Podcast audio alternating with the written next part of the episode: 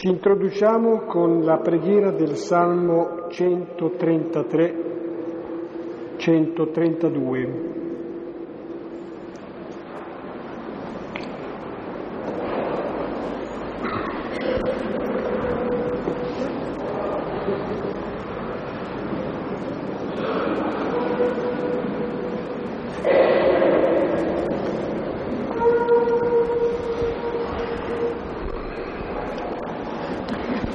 Iniziamo nel nome del Padre e del Figlio e dello Spirito Santo.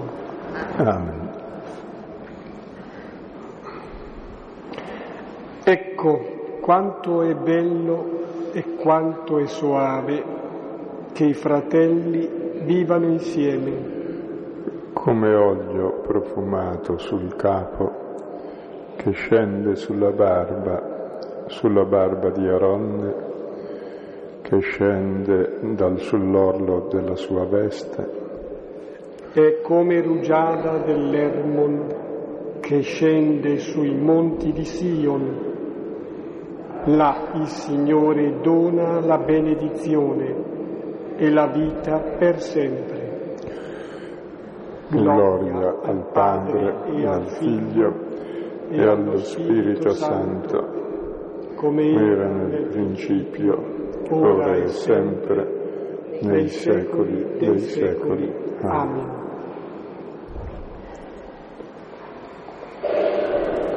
Ecco, questo salmo dice quanto è bello e quanto è soave che i fratelli vivano insieme per la bellezza e suavità dell'amore che unisce i fratelli ed è paragonata al profumo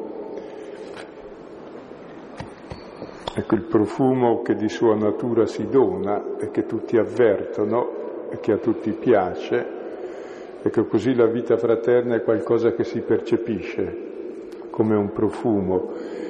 E tra l'altro la parola profumo in ebraico Shemen richiama la parola Shem che vuol dire nome, il nome, cioè Dio. Cioè questo profumo è Dio che lo si vede, è presente dove c'è amore e viene percepito come piacere, come gioia, come vita, come benedizione. E abbiamo scelto questo salmo perché questa sera vedremo come vive la comunità dei fratelli, dei fratelli che sono passati dalla morte alla vita, delle due sorelle Marta e Maria e del fratello Lazzaro, e vedremo che il protagonista del brano è anche qui è il profumo, il profumo di Maria. E dopo la risurrezione di Lazzaro c'è un banchetto che richiama i banchetti di Gesù risorto. Banchettare vuol dire vivere. Dopo la morte c'è la risurrezione e si vive e si banchetta già in vita. Marta e Maria sono vive, perché vivono già quell'amore, come vedremo questa sera, che è la vita nuova.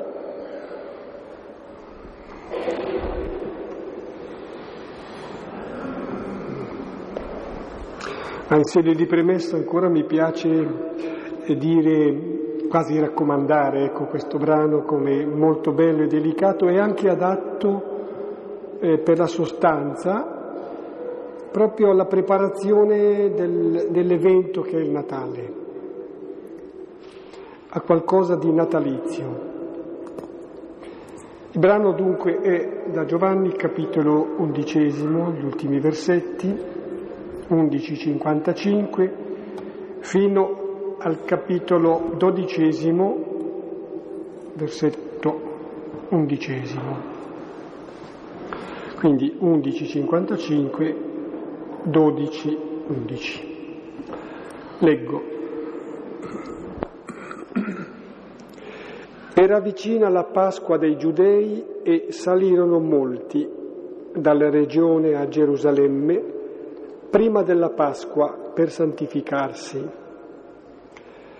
Cercavano dunque Gesù e dicevano l'un l'altro nel Tempio, che vi pare non verrà per la festa Ora i capi dei sacerdoti e i farisei avevano dato ordini che se uno sapesse dov'è, avvisasse per catturarlo. Allora Gesù, sei giorni prima della Pasqua, venne a Betania dove stava Lazzaro, il morto che Gesù aveva risuscitato dai morti. Là gli fecero dunque un banchetto e Marta serviva e Lazzaro era uno di quelli che giacevano a mensa con lui. Allora Maria, presa una libbra di unguento di nardo genuino molto pregevole, unse i piedi di Gesù e asciugò con i propri capelli i suoi piedi Ora la casa si riempì del profumo dell'unguento. Ora dice Giuda l'Iscariota, uno dei suoi discepoli, quello che stava per consegnarlo, perché questo unguento non si è venduto per 300 denari e si è dato ai poveri? Ora disse questo non perché gli importava dei poveri, ma perché era ladro e avendo la borsa portava via le cose messe dentro. Allora Gesù disse, lasciala, che lo custodisca per il giorno della mia sepoltura. I poveri infatti avete sempre con voi, me invece non avete sempre. Allora seppe molta folla dei giudei che era lì e vennero non solo per Gesù, ma anche per vedere Lazzaro che aveva risuscitato dai morti. Ora deliberarono i capi dei sacerdoti di uccidere anche Lazzaro, perché per causa sua molti dei giudei se ne andavano e credevano in Gesù.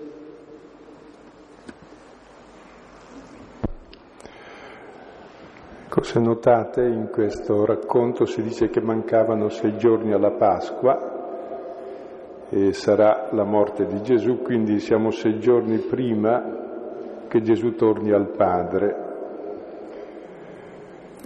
E in questa scena del Vangelo si dice tutto quello che avverrà nel seguito, cosa farà Gesù nella sua Pasqua.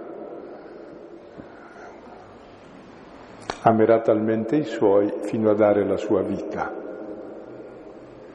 manifesterà il suo amore, una vita posta a servizio. E cosa fanno queste due sorelle? E Marta serve e Maria ama, ama follemente fino a sprecare una quantità di profumo incredibile. E il protagonista del brano, se notate, è proprio il profumo. Il profumo che di sua natura si dona non può non donarsi, è un'immagine di Dio che non può non donarsi.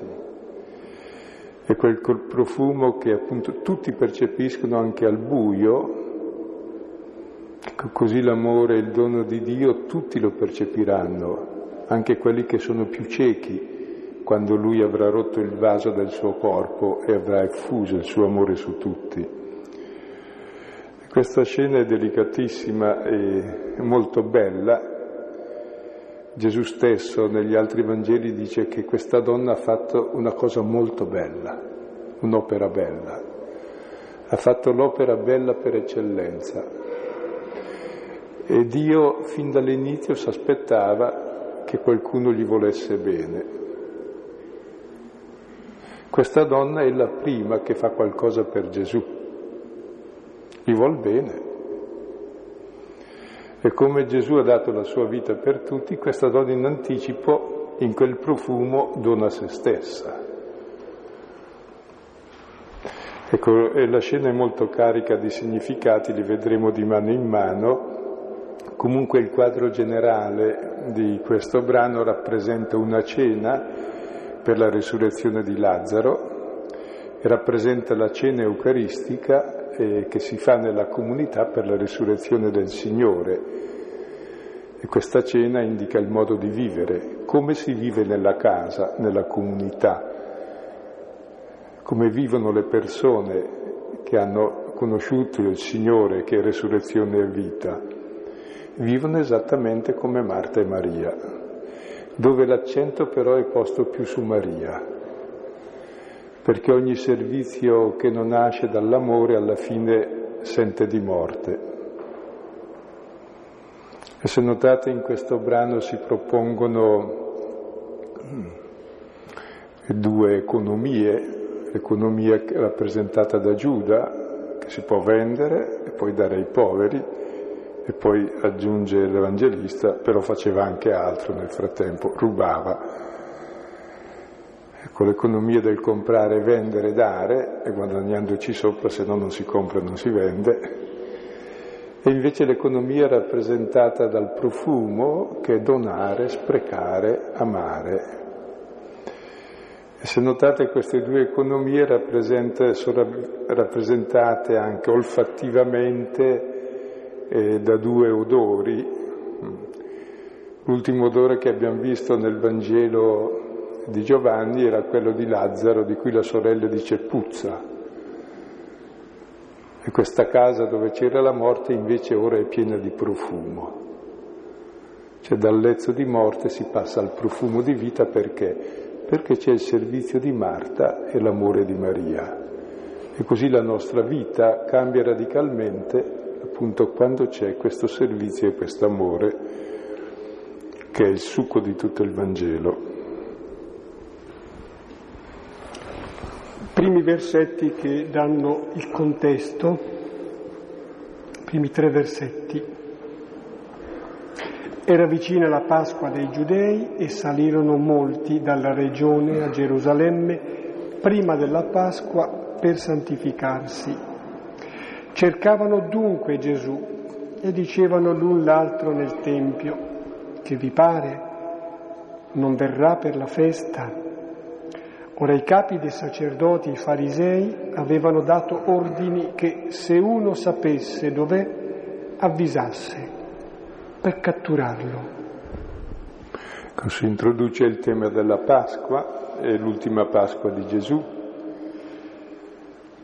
la Pasqua che celebra l'esodo, l'uscita alla libertà, la vittoria sulla morte, il trionfo di Dio sul male dell'uomo Ecco, questa Pasqua è vicina, dirà dopo che mancano sei giorni, e molti salgono a Gerusalemme per purificarsi.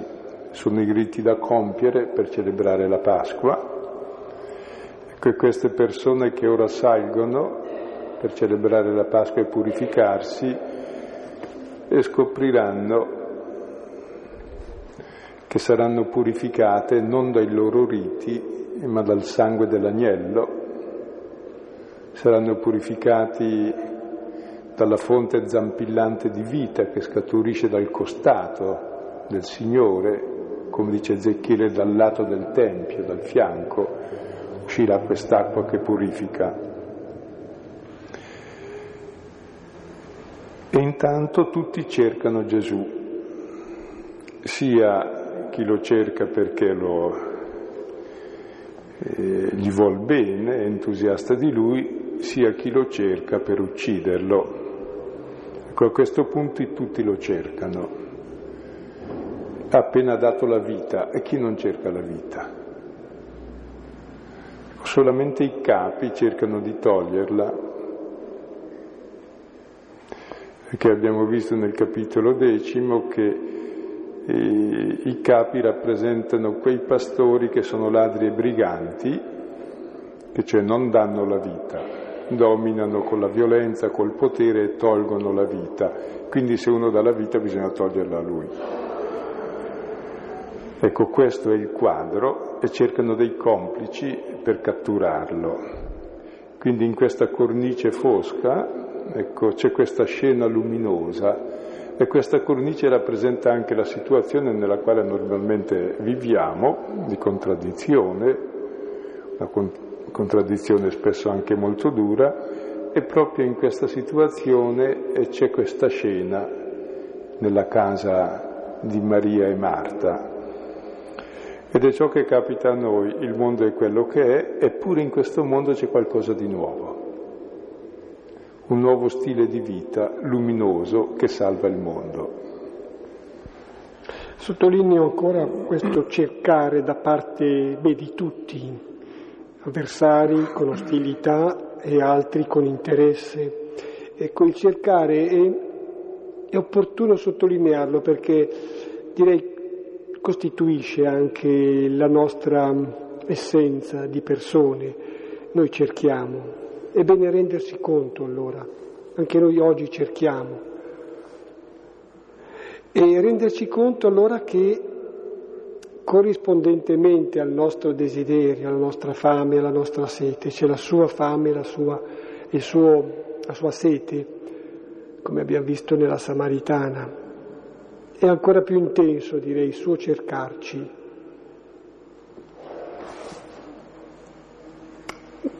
Capitolo dodicesimo. Allora Gesù, sei giorni prima della Pasqua, venne a Betania dove stava Lazzaro, il morto che Gesù aveva risuscitato dai morti. Là gli fecero dunque un banchetto e Marta serviva e Lazzaro era uno di quelli che giacevano a mensa con lui. Solo dopo si parla anche di Maria perché è posta in una posizione privilegiata, perché poi si svilupperà il significato del suo gesto.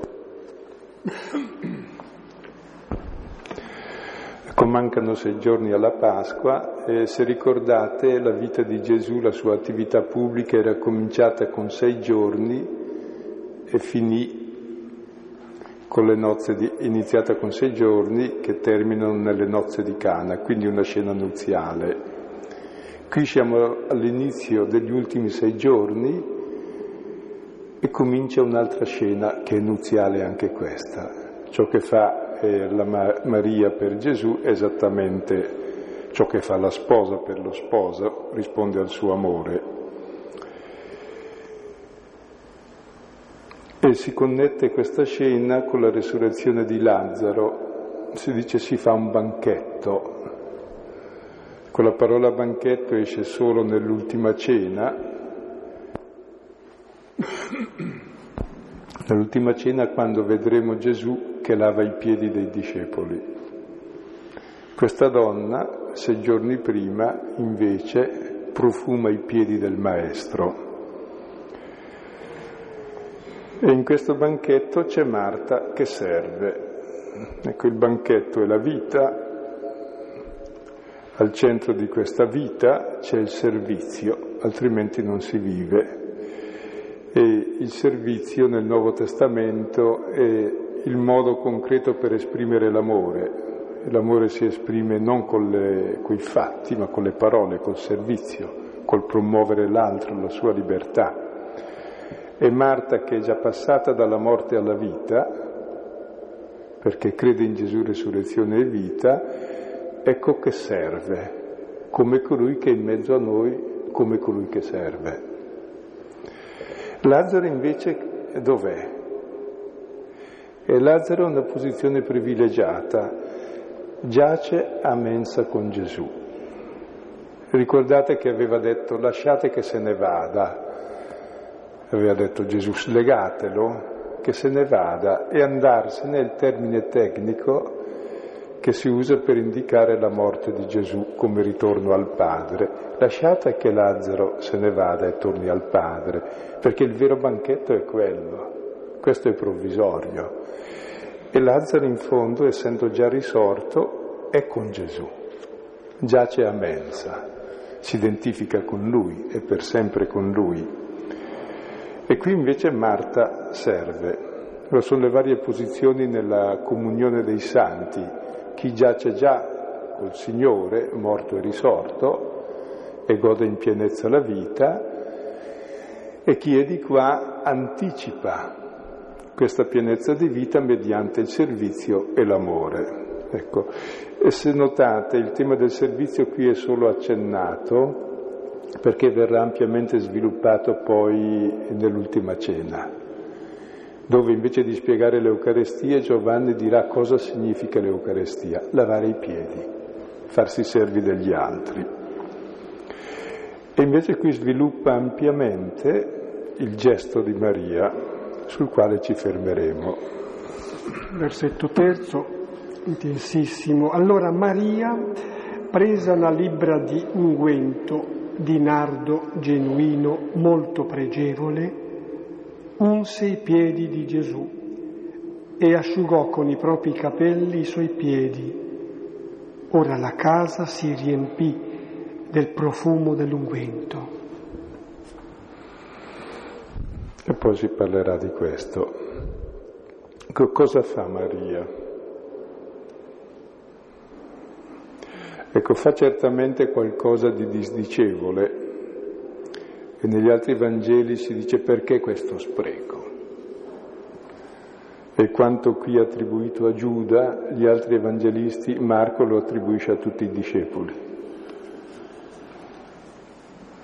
Fa un gesto folle di spreco, un gesto di amore totale. Ecco, questo gesto folle può sembrare strano, è la nascita di Dio sulla terra. Spiego. Il nome di Dio è profumo, il cantico dei cantici dice il suo nome è nardo, è fuso. Dio è profumo perché è amore, perché si dona. Ma Dio che è amore non può vivere sulla terra, perché di amore non si vive, si muore. E Dio che amore vive solo dove è amato. Questa donna è la prima che lo ama e quindi finalmente nasce sulla terra il Signore. È il vero Natale questo. Questa donna lo genera, lo accoglie, lo fa vivere e risponde all'amore con l'amore. E il punto d'arrivo praticamente è questo di tutto il Vangelo. Dio ha fatto l'uomo per amore, perché? Perché l'uomo lo ami e diventi come lui. Questa è la sposa e Cristo è lo sposo. E lei fa in anticipo, l'amore intuisce, anticipa sempre, ciò che il Signore farà da tutto se stesso. È un gesto misterioso che nessuno ha capito e che chiediamo al Signore eh, di capire tra l'altro in un, episodio troviamo Marta e Maria ancora insieme a un banchetto con Gesù, Marta tutta indaffarata a servire, Maria che sta lì seduta a ascoltare, dice gli piace stare col Signore e Marta lo rimprovera, come farà anche Giuda poi che rimprovera il gesto di Marta. E Gesù prende in tutti e due i casi le difese di Maria. E Maria fa l'unica cosa essenziale, che è rispondere all'amore con l'amore. Allora Dio può esistere perché Dio è amore. Allora il suo profumo si effonde dove è amato. Dove non è amato non c'è amore e c'è la morte, non c'è il profumo, non c'è Dio. Dove c'è amore lì c'è Dio. Quindi è un gesto sublime e quello che fa questa donna è quanto farà Gesù appunto sulla croce e sarà quanto avverrà al lettore dopo aver capito l'amore del Signore. Quindi è l'anticipo del Vangelo.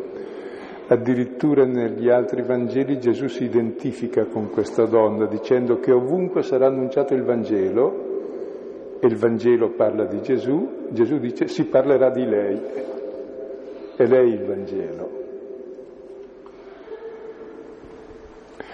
Qui stiamo adesso al testo e Maria prende una libbra di unguento e un terzo di chilo. Ecco, di nardo genuino. Il nardo è un profumo molto costoso che viene dall'India e la qualità più pregiata cresce sui 5.000 metri e questo profumo si fa con le radici del fiore, per cui muore il fiore per dare il suo profumo, un profumo particolarmente gradito agli uomini. Ecco, questo profumo, dicevamo, è il simbolo di Dio, anche nel buio lo avverti, perché è dono, non può negarsi a nessuno.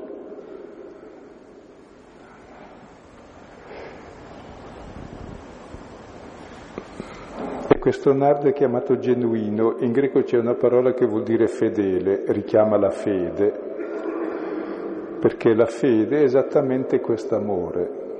La fede è l'amore per il Signore che diventa amore per i fratelli. Ed è molto pregevole. Giuda monetizzerà questo pregio, più di 300 denari, cioè più di un salario annuale. Invece eh, l'Evangelista sottolinea il pregio, non il prezzo, cioè il valore, eh, la preziosità. È molto prezioso. Con questo unse i piedi di Gesù. La parola ungere richiama il Messia e questa donna consacra Gesù Messia. Questi piedi che poi subito dopo entreranno in Gerusalemme per regnare, ecco unge i piedi come Gesù laverà i piedi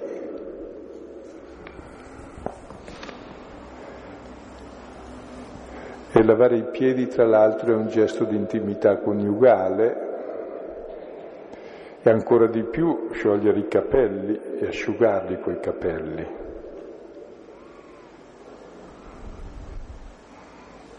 Ecco, voi pensate a questa scena silenziosa e certamente anche disdicevole, cioè voi provate a mettere in un testo religioso una scena così, subito eh, i puritani la toglierebbero, non è decorosa, l'avrà fatto, è un errore. Voi pensate, siamo poi all'inizio della settimana pasquale, supponete che all'inizio della settimana pasquale, mentre il Papa fa il, il suo pontificale in San Pietro, arriva una donna con un vasetto di alabastro, lo rompe glielo versa addosso e lui dice ha fatto bene e tutti gli altri eh, con atteggiamento di rimprovero è disdicevole quel che ha fatto certamente poi una donna per fare cose così deve essere anche stata così un po' così insomma ecco, diciamo. Po' di buonsenso un po' di ritegno cioè, è un gesto di amore folle senza calcoli sapendo che tutti gli sono contro, fa quello che fa Gesù per lei ed è l'unica persona che fa qualcosa per Gesù in tutto il Vangelo. E fa esattamente quel che fa lui, in anticipo. E Gesù praticamente è generato alla sua passione da questa donna. Il gesto d'amore di questa donna sarà la forza anche del suo amore, perché finalmente qui è accolto. Gesù nasce proprio in questa scena, per la prima volta c'è chi gli vuol bene. E dall'eternità Dio non cerca altro, addirittura il comandamento è per favore amami, te lo comando, perché Dio è amore. Capite la bellezza di questa scena, ecco, che Gesù dirà appunto una scena bella. E la casa si riempì. La parola riempirsi è la stessa che si usa per compiersi, il compimento. Si dirà subito dopo nell'ultima cena che Gesù porta a compimento l'amore lavando i piedi. Il compimento indica il raggiungimento del fine, cioè in questa scena, in questo gesto della donna, la creazione raggiunge il suo compimento e la nostra casa è piena di profumo, la nostra casa di Betania, la casa del povero, la nostra casa dove c'era Lazzaro, la casa di morte, è piena di Dio. Questo gesto riempie il mondo di Dio ed è un piccolo gesto, unico, l'unico in tutto il Vangelo finora. Tutti andavano addosso a Gesù per prendergli qualcosa, fino a quando gli hanno preso anche la vita. Questa è l'unica che gli dà una cosa che sembra perfettamente inutile.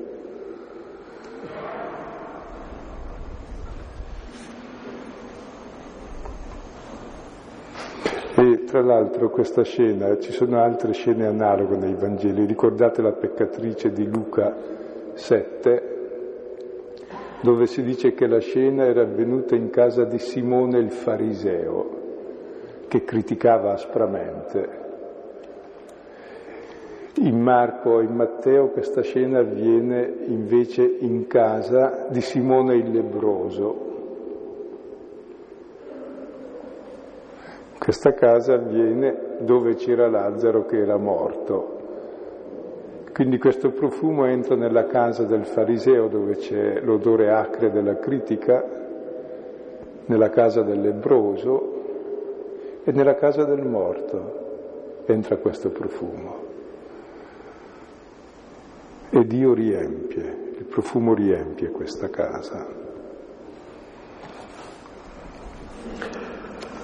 Ora dice Giuda l'Iscariota, uno dei suoi discepoli, quello che stava per consegnarlo, perché questo unguento non si è venduto per 300 denari e si è dato ai poveri? Ora disse questo non perché gli importava dei poveri, ma perché era ladro e avendo la borsa portava via le cose messe dentro.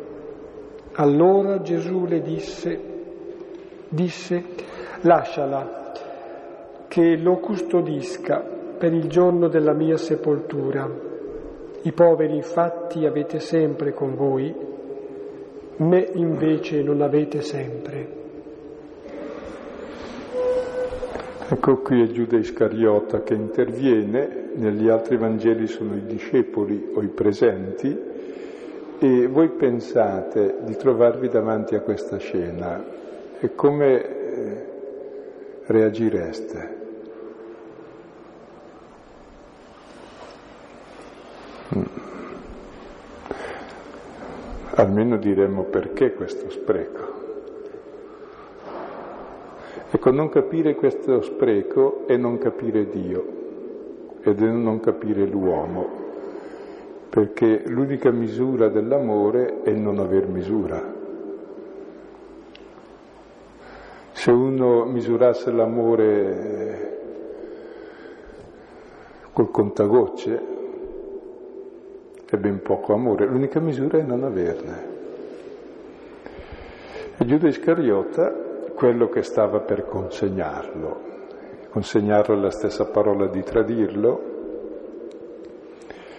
e questa parola è riservata a Giuda che consegna Gesù, è riservata anche a Pilato che lo consegna alla morte e poi è riservata a Gesù che consegna lo spirito, la vita a noi. Ci sono tutte le nostre consegne di morte e Gesù passerà di mano in mano passerà da Giuda ai soldati, dai soldati ai giudei, dai giudei a Pilato, da Pilato alla folla, dalla folla a Pilato e da Pilato alla croce. E alle nostre consegne di morte lui risponde con la consegna della sua vita. E questo è il senso del profumo, cioè di un amore incondizionato, E Giuda anche aveva imparato bene la lezione. Si poteva vendere per 300 denari salario di un anno e darlo ai poveri.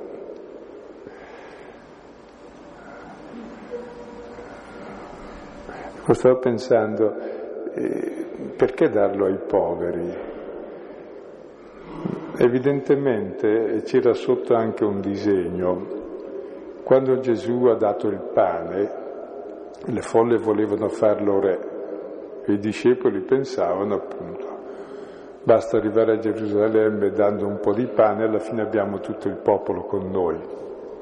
Ora qui, siccome Gesù non l'ha più ripetuto il gesto, 300 denari, eh, se li dai ai poveri, eh, c'hai 300 persone che stanno dalla tua parte.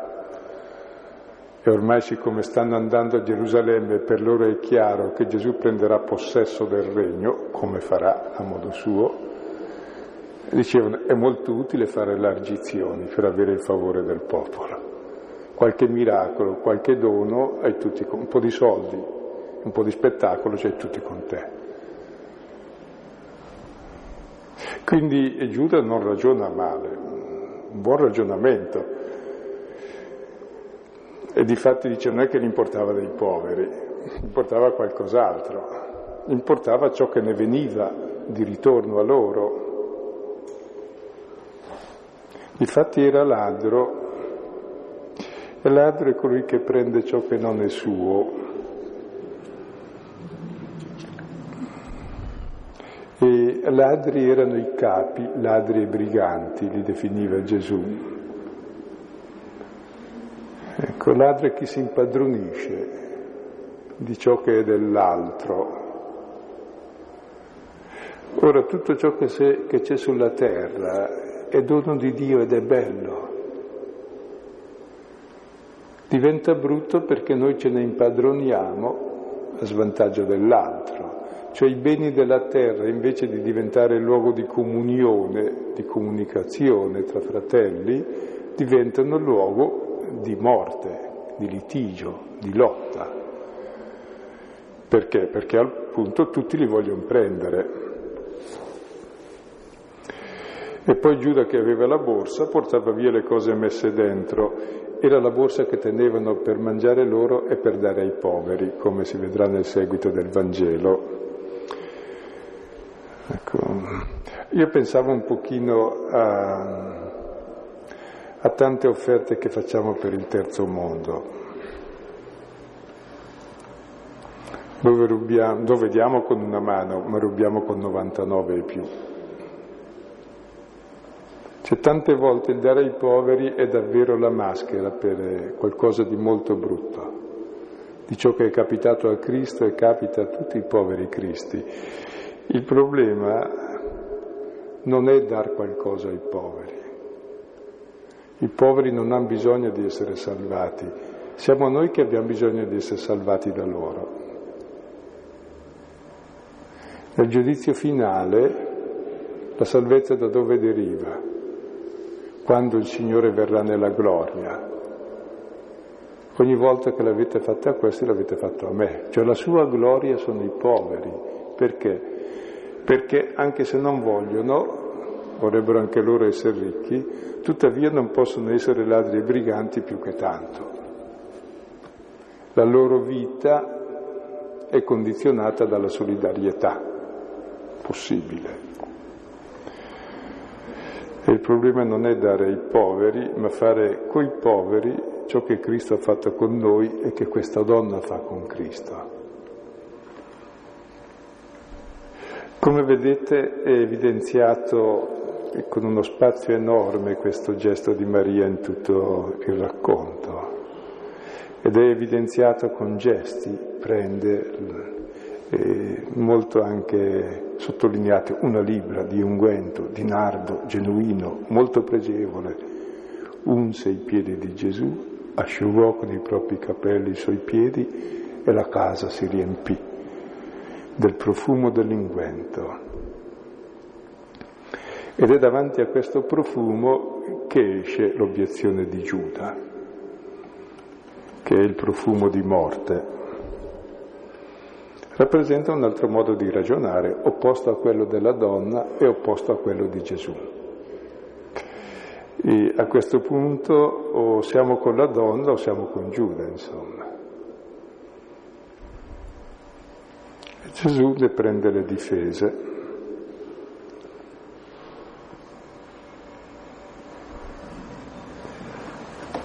Ripetiamo le parole. Gesù disse, lasciala, che lo custodisca per il giorno della mia sepoltura. I poveri infatti avete sempre con voi, me invece non avete sempre. Ecco, Gesù dice di lasciarla, come ha detto di Lazzaro, lasciate che se ne vada verso il suo destino, che è l'essere per sempre col Signore e col Padre. Così dice lasciate che questa donna custodisca questo profumo. Ma come custodisca? Se l'ha già dato? Non ce n'è più. Non si riesce a capire bene cosa voglia dire. E questa parola custodire È una parola tecnica, vuol dire anche osservare, che significa osservare e custodire i comandamenti. Cioè questa donna, dando il profumo, ha custodito, ha osservato il comandamento di Dio dell'amore, perché ama follemente.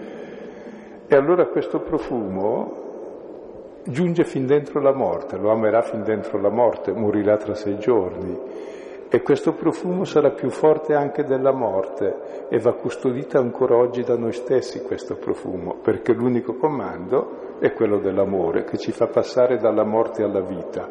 Quindi lasciate che faccia così e imparate da lei, è questo da custodire. Questo amore che è più forte della morte arriva anche nella morte. E i poveri li avrete sempre, e vivrete con loro questo stesso amore che vivete con me.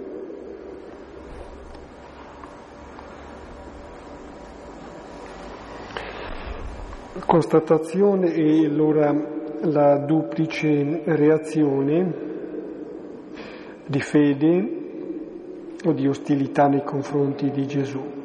Allora seppe molta folla dei giudei che era lì e vennero non solo per Gesù ma anche per vedere Lazzaro che aveva risuscitato dai morti. Ora deliberarono i capi dei sacerdoti di uccidere anche Lazzaro, perché per causa sua molti dei giudei se ne andavano e credevano in Gesù. Ecco, c'è molta folla che va, si diceva all'inizio, cercavano Gesù perché perché ha risuscitato Lazzaro dai morti. Quindi vanno un po' a vedere con tutta l'ambiguità del, vedere, saranno spettatori oppure incontreranno davvero il Signore della vita. E i capi, vedendo che la folla si interessa troppo per Gesù e per Lazzaro, dicono uccidiamoli tutti e due. E messo immediatamente dopo il gesto di Maria, questa decisione di ucciderla è molto chiara e le due cose si evidenziano a vicenda, cioè o si ama così o si uccide chi ama così.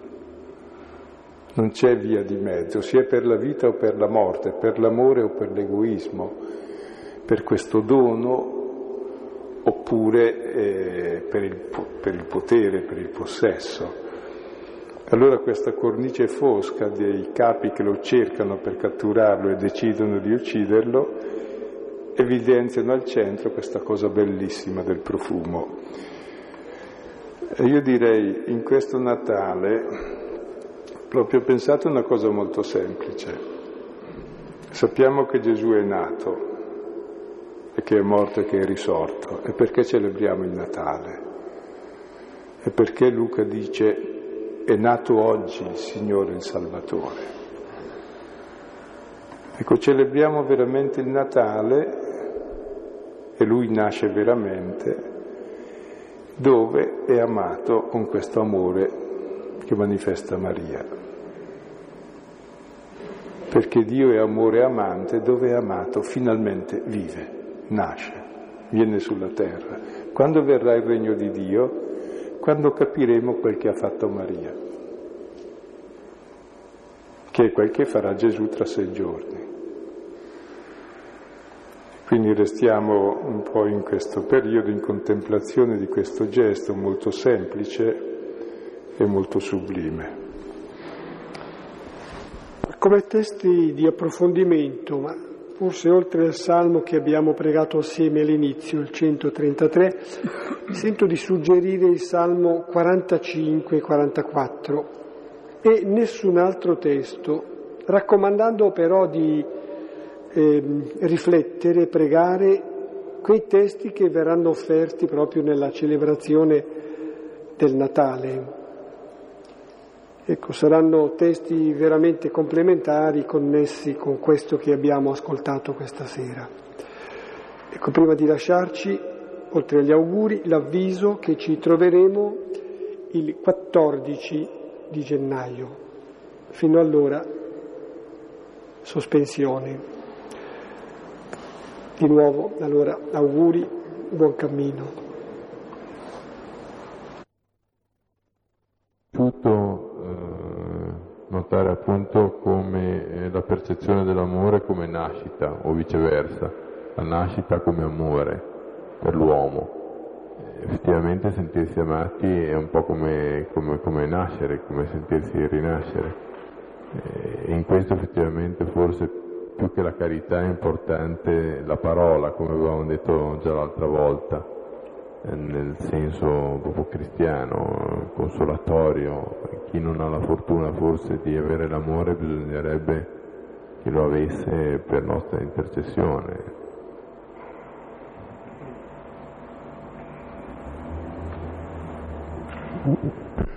Ecco, è vero che eh,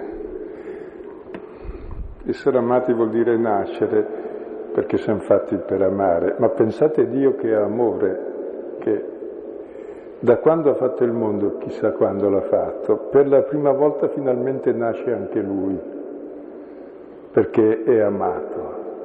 Cioè, noi diciamo, noi abbiamo bisogno di essere amati, sì, ma è niente il nostro bisogno rispetto a quello di Dio, perché è l'amore che ha bisogno di essere amato, noi siamo abbastanza egoisti, ce la caviamo comunque. Lui invece ha bisogno assoluto di essere amato, dove non è amato non esiste. E dove, ama- dove c'è amore c'è Dio, vuol dire che dove non c'è amore non c'è Dio, c'è il nulla. E purtroppo ci siamo noi che siamo suoi figli e lui sta lì in croce.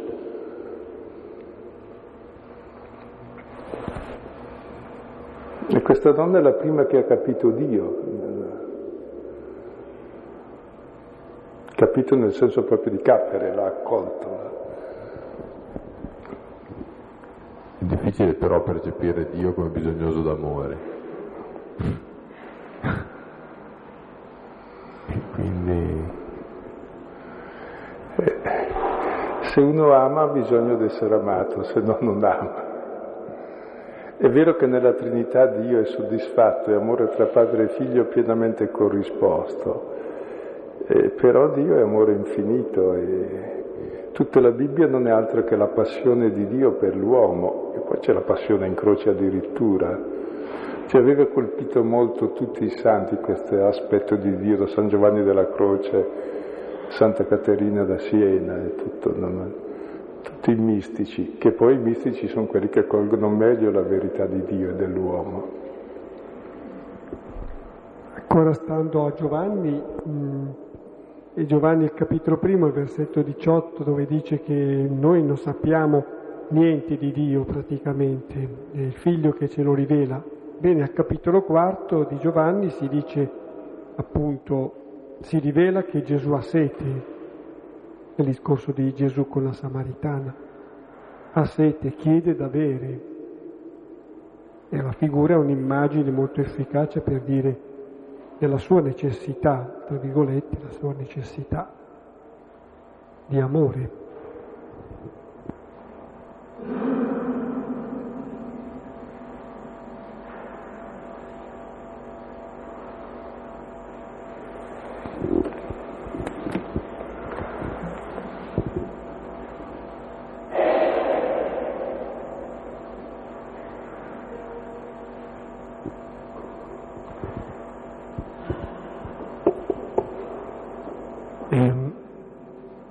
Ci sono due episodi tu giustamente hai citato, in cui abbiamo le due figure di Marta e di Maria, una che lavora e l'altra che contempla o fa qualcosa, un gesto amorevole per il Signore. In entrambi i casi sembra quasi che il lavoro di Marta, il servizio, venga sempre denigrato.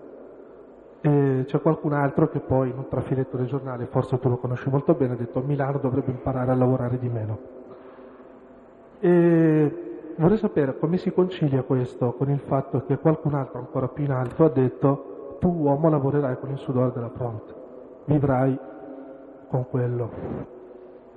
Cioè, al di là della figura della metafora, nella quale si dice che è tipico della natura umana dover lavorare perché non ne può fare a meno, perché questo lavoro, questo servizio deve essere denigrato a vantaggio di una contemplazione?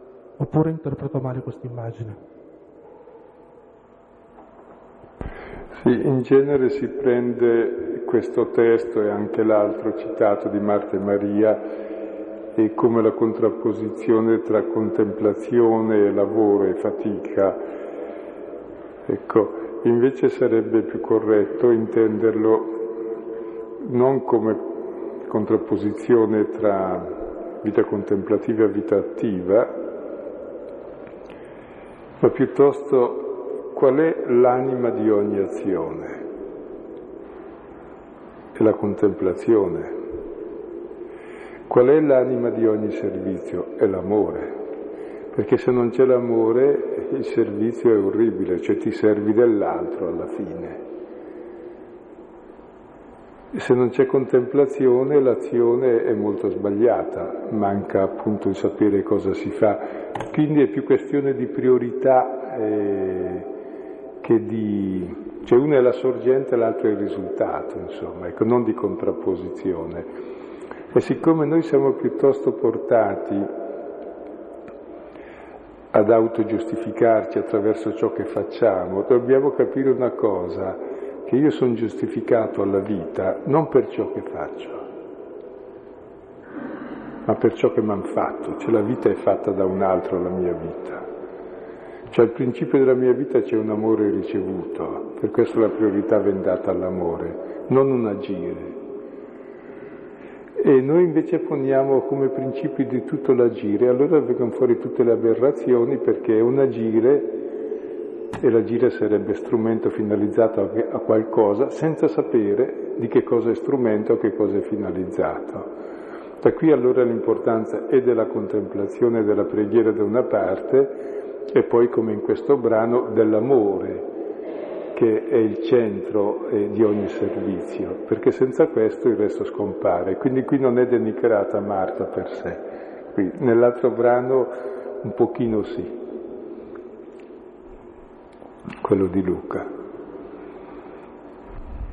Perché davvero c'è la tendenza, in fondo mi salvo non per ciò che faccio io per Dio, ma per ciò che fa Dio per me.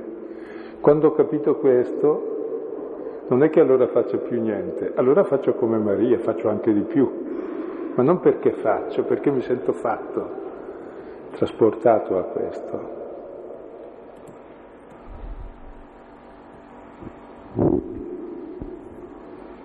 Cioè, insomma, il comandamento non è far questo, far quest'altro, far quest'altro. Il comandamento è amerai.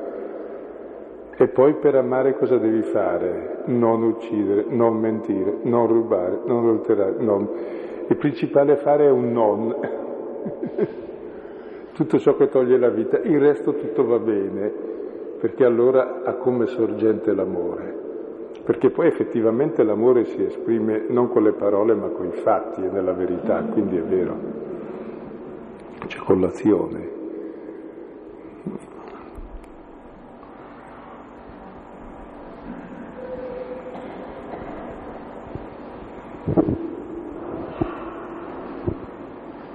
A me piace questa immagine di Dio profumo, perché mi sembra anche qui che emerga la grandezza insieme all'estrema debolezza del Signore. Da un lato questa immagine del profumo che si spande in una stanza e in ogni luogo, per cui Dio non può scegliere di donarsi a qualcuno sì, a qualcuno no, proprio perché è dono totale. E al tempo stesso la debolezza estrema di questo profumo che era chiuso in una boccetta e ha bisogno di un gesto di un uomo che apra il tappo altrimenti questo profumo che è potentissimo, che è dolcissimo, non può espandersi. E, e comunque la bellezza del fatto che se io apro il tappo, dono Dio a tanti altri uomini, cioè il gesto di amore di un uomo permette a tanti altri di incontrare Dio, perché questo profumo si spande anche per gli altri. Grazie. E poi eh, in questo testo non si dice, nel testo di Matteo, di Marco e un altro parallelo di Luca, non apre il tappo, rompe. Quindi si effonde ancora di più. rompe il vaso, prezioso addirittura.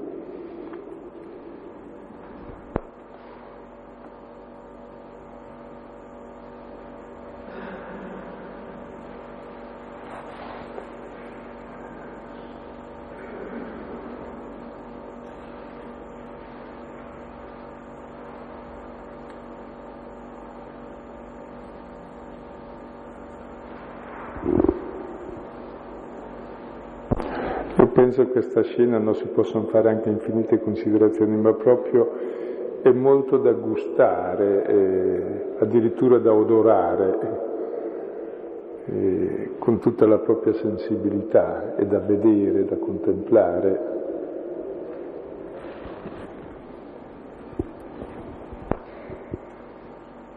A me ha colpito il concetto di amore uguale a spreco in, in, effetti poi Maria non solo ha sprecato il, il, profumo prezioso, ma anche il contenitore, proprio ha sprecato tutto. E, e, e, questa è una faccenda molto, come dire, si può riflettere molto, è anche attraente, perché adesso mi veniva in mente questo esempio per così credo aver cap- intuito quello che ha fatto Maria. Quando si è innamorati si diventa eh, subito degli spreconi, nel senso che si capisce subito che i calcoli non hanno senso e, e si trova veramente il, il senso di noi stessi in questa perdita di senso e di calcoli. Poi un altro esempio è quello di, di quel vescovo nei, nei Miserabili che a cui riportano il brigante che aveva rubato un po' di argenteria e lui gli dice ma non avevi vista quest'altra?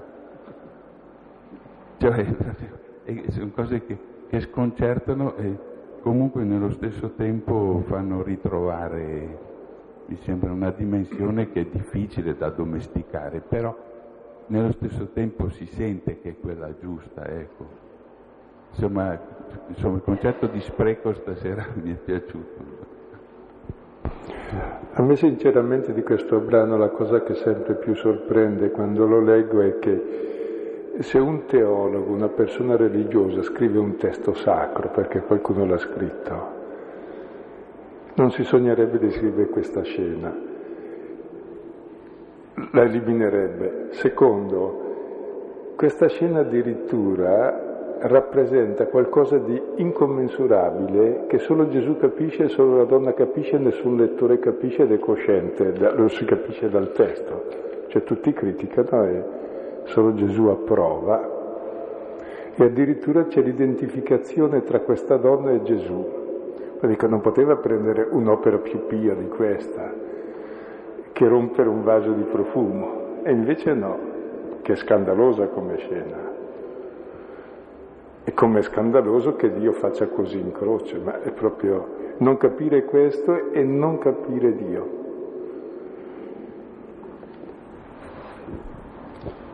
Quindi anche l'uomo che ne porta la traccia in fondo.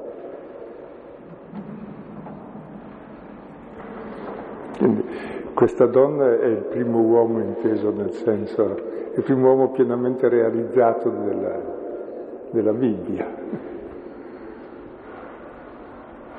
Ed è il prototipo eh, della sposa, dell'uomo sposa di Dio, di ciò che avverrà a chi capisce il mistero.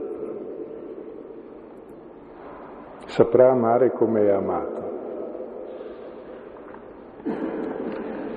E capite la differenza tra questo amore e un servizio di routine che può fare anche, che facciamo spesso, perché in fondo cerchiamo di comportarci bene, di servire anche i fratelli, che insomma, se no il contrario è anche peggio. E, e invece c'è qualcos'altro di molto più bello dietro.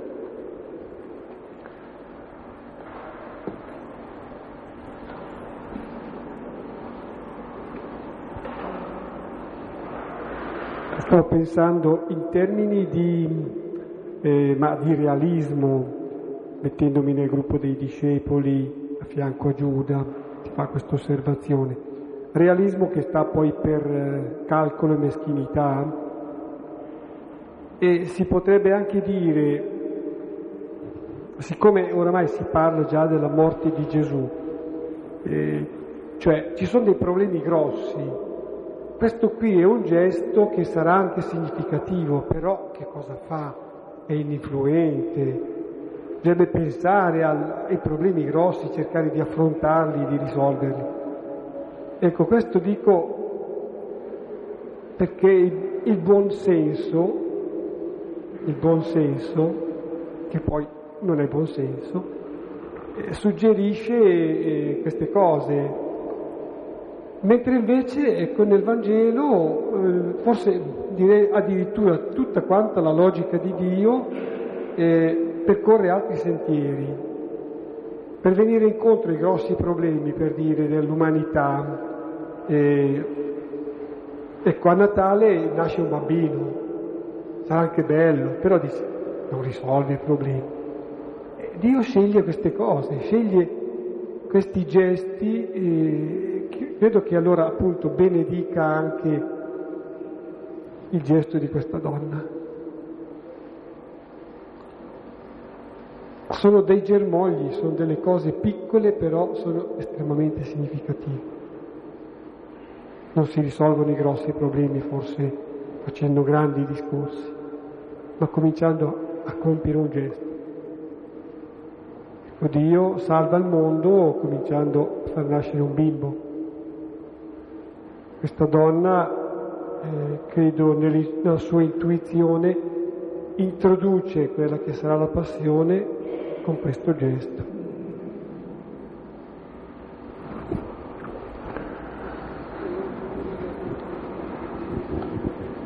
Si può pensare che Maria, dalla presenza di Gesù, è convertita. Io l'ho sentita così. Abbiamo avuto un deserto su questa io ho avuto questa immagine. Conversione che noi dobbiamo raggiungere continuamente, no? Sì, è pienamente convertita, anzi direi conquistata, è conquistata totalmente. Mm. E tra l'altro probabilmente eh, questa scena di Maria di Betania, sorella di Marta e Lazzaro, può essere un'altra scena rispetto a quella della peccatrice che riferisce Luca in un altro contesto. Quindi deve essere una scena capitata più di una volta nella vita di Gesù. Almeno stando ai testi sembrano proprio diversi, perché l'altra è una prostituta, questo non pare.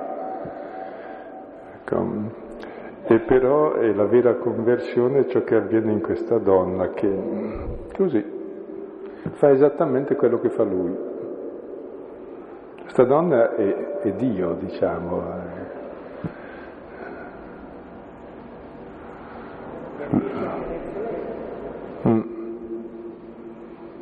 C'è proprio un'identificazione tra sposo e sposa nell'unico amore.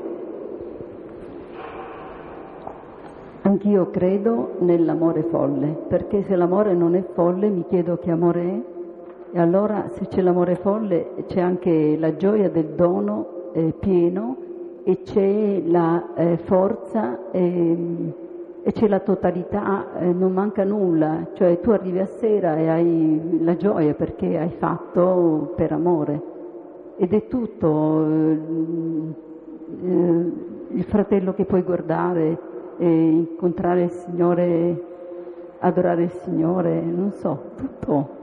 Però deve essere folle, se no che amore, non, non, non mi convince nessun altro amore. Anzi, e, e forse è proprio sbagliato dire amore folle, togliere il folle perché o è così o non è. C'è un amore calcolato, non è grande amore, pare, anzi, sembra più egoismo.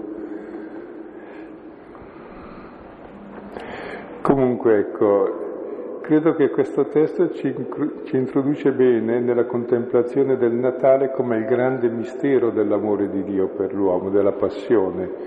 E tenete presente che quelle belle scene natalizie che leggiamo in Luca col presepio in realtà attraverso l'analisi dei termini ci si accorge che alludono già tutti alla croce, cioè alla passione. Proprio adesso non sto a spiegarlo, ma sono quasi tutti i termini che usciranno per indicare il mistero della croce, perché il suo amore è un amore crociato, nel senso della croce, passionale.